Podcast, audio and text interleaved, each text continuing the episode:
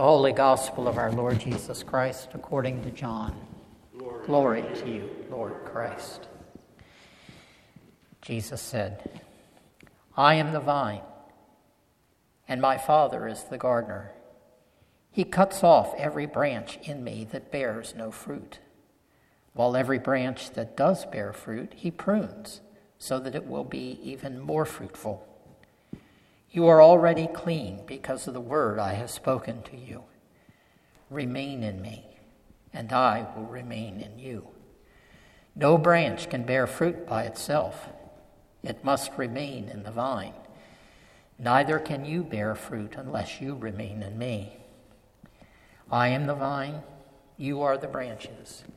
If a man remains in me and I in him, he will bear much fruit. Apart from me, you can do nothing. If anyone does not remain in me, he is like a branch that is thrown away and withers.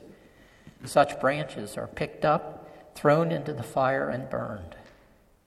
If you remain in me, and my words remain in you, ask whatever you wish, and it will be given you.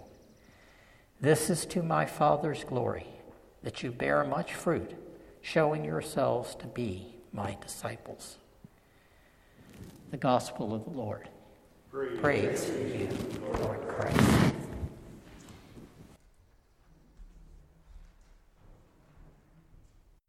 In the name of God, Father, Son, and Holy Spirit. The Sundays following Easter have a pretty clear rationale for being the way they are. Just to remind us, on second Easter, Every year, we hear the story of doubting Thomas.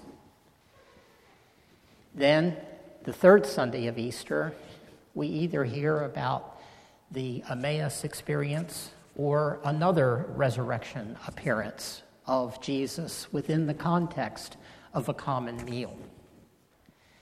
And then last Sunday, the fourth Sunday of Easter, we always hear part of Jesus' Good Shepherd um, discourse. The idea is to answer an implied question, and that is how are we who have not seen the Lord Jesus Christ the way those first disciples did? How are we to have such strength of conviction, such power in our proclamation, such joy in our hearts as those first disciples had. To know the Lord that well and with that much conviction. How are we to do that? And the answers so far are we have the eyewitness account in scriptures we have the sacraments that the Lord Himself left us, and we have the pastoral ministry of the church that incarnates the shepherding love of our Lord Jesus Christ. Now, on this fifth Sunday of Easter, and really from here on into Pentecost, although it's not quite as obvious there is a common theme, and it has to do with the experience of the living Lord within the life of the church as a whole. Because it is the church that proclaims and guards that message of Scripture.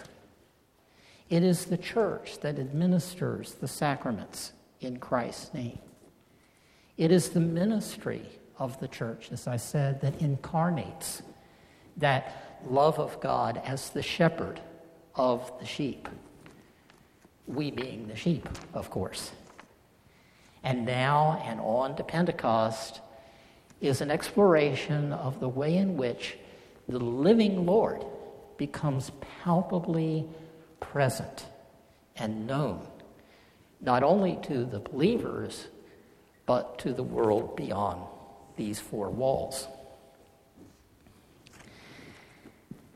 Early in my ministry, I got a little note from a parishioner And she said, What is the biblical warrant for going to church? Why do we need to come to church? Oh boy. I was young, starting my ministry. It was a small parish in a rural setting. I had plenty of time. I wrote a bit of a tome. And I went all the way back to the Old Testament and I pointed out the corporate nature of worship in the life of Israel. And then I tracked that through the New Testament, particularly the book of Acts, and how it was the community coming together and so on and so forth. I gave just some logical explanation of why it's important to be in church. And along the way, I mentioned this passage from Hebrews 10, verses 24 to 25, which says, And let us consider one another in order to stir up love and good works, not forsaking the assembly of ourselves together, as is the manner of some, but exhorting one another, and so the more as you see the day approaching. Well, I sent this off to her, and some time later she wrote back and thanked me very much for all of my efforts, but said that uh, really it was that passage from Hebrews that she was thinking about. She couldn't quite quote it, but she knew there was something there like that, and she just couldn't find it in the Bible, and that's why she had asked me the question.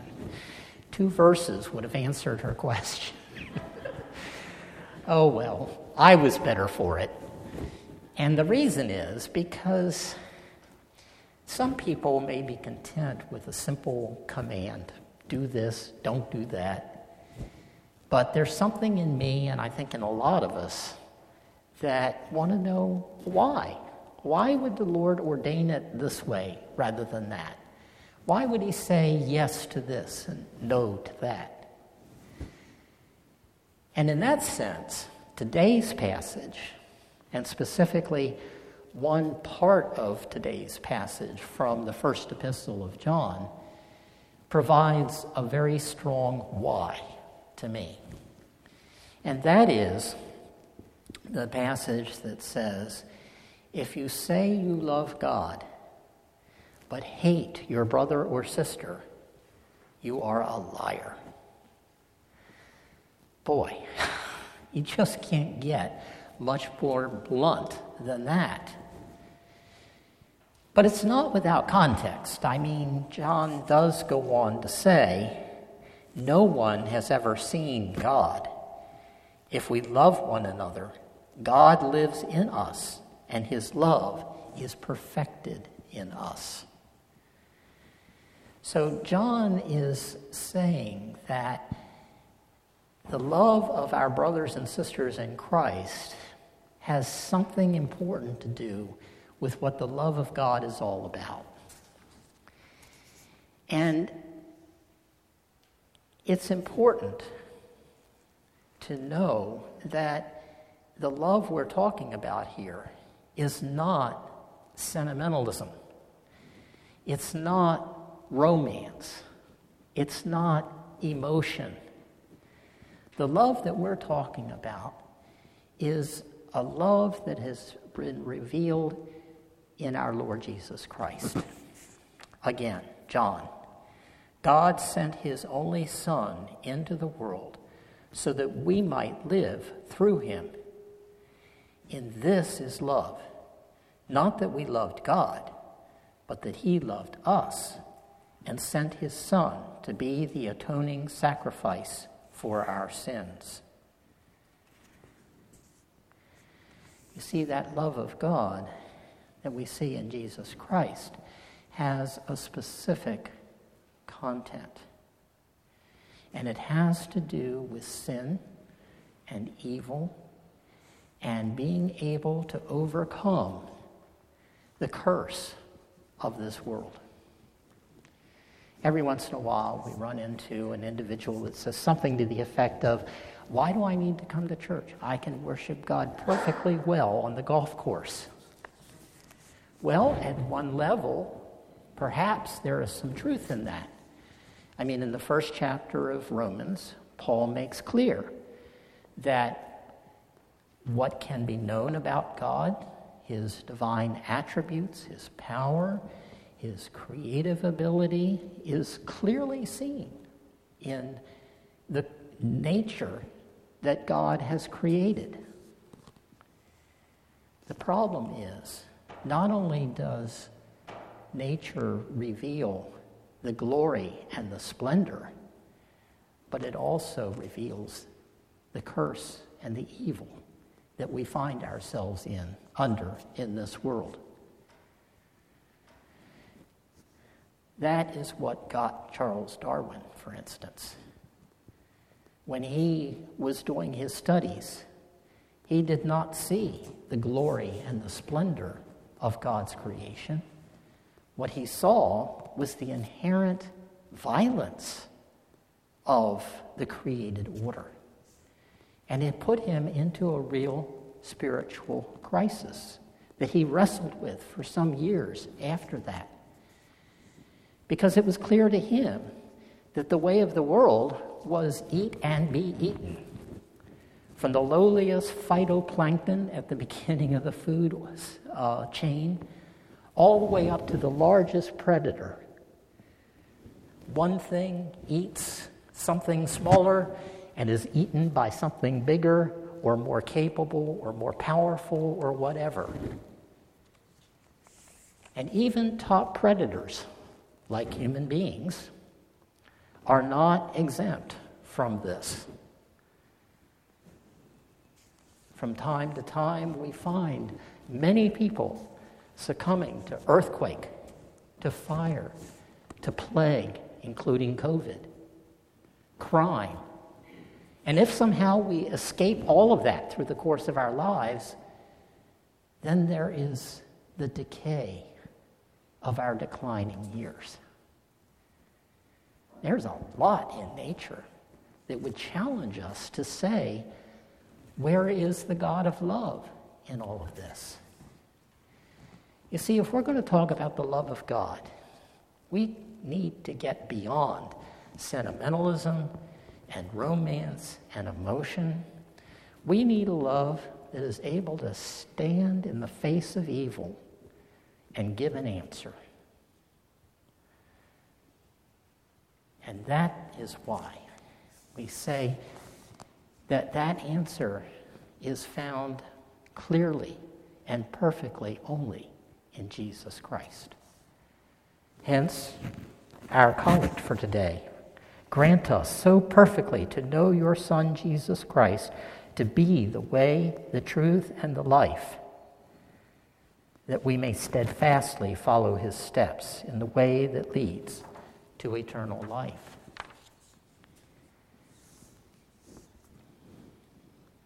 The world needs to not just hear, but needs to see the power of this love that is the love of God, that is able to heal that which is broken, to bring back together that which has been torn asunder to provide real and certain hope of new life beyond the final word of this world, which is death.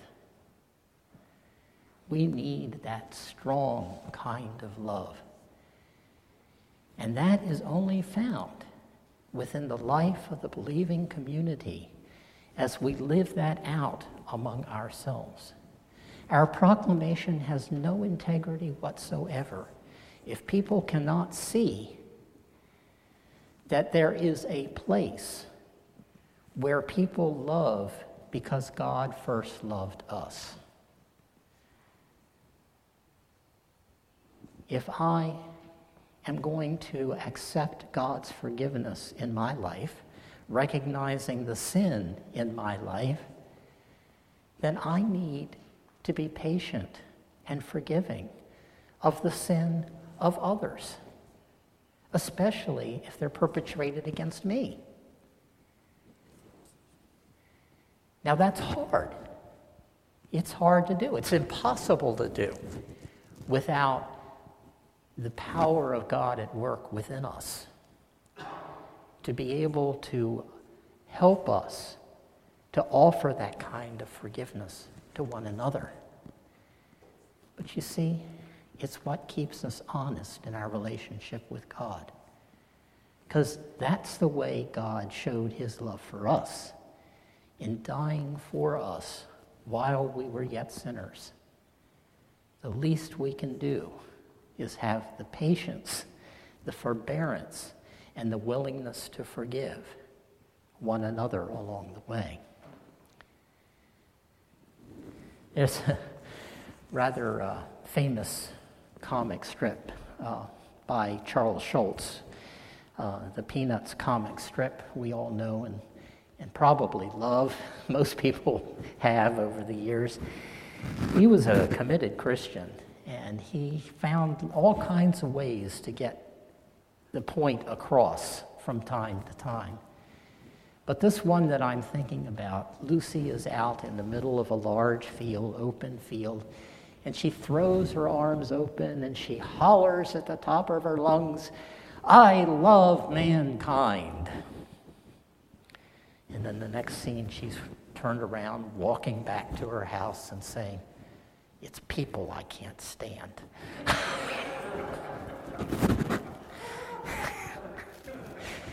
You know, we laugh because at some level we recognize the, the truth of that.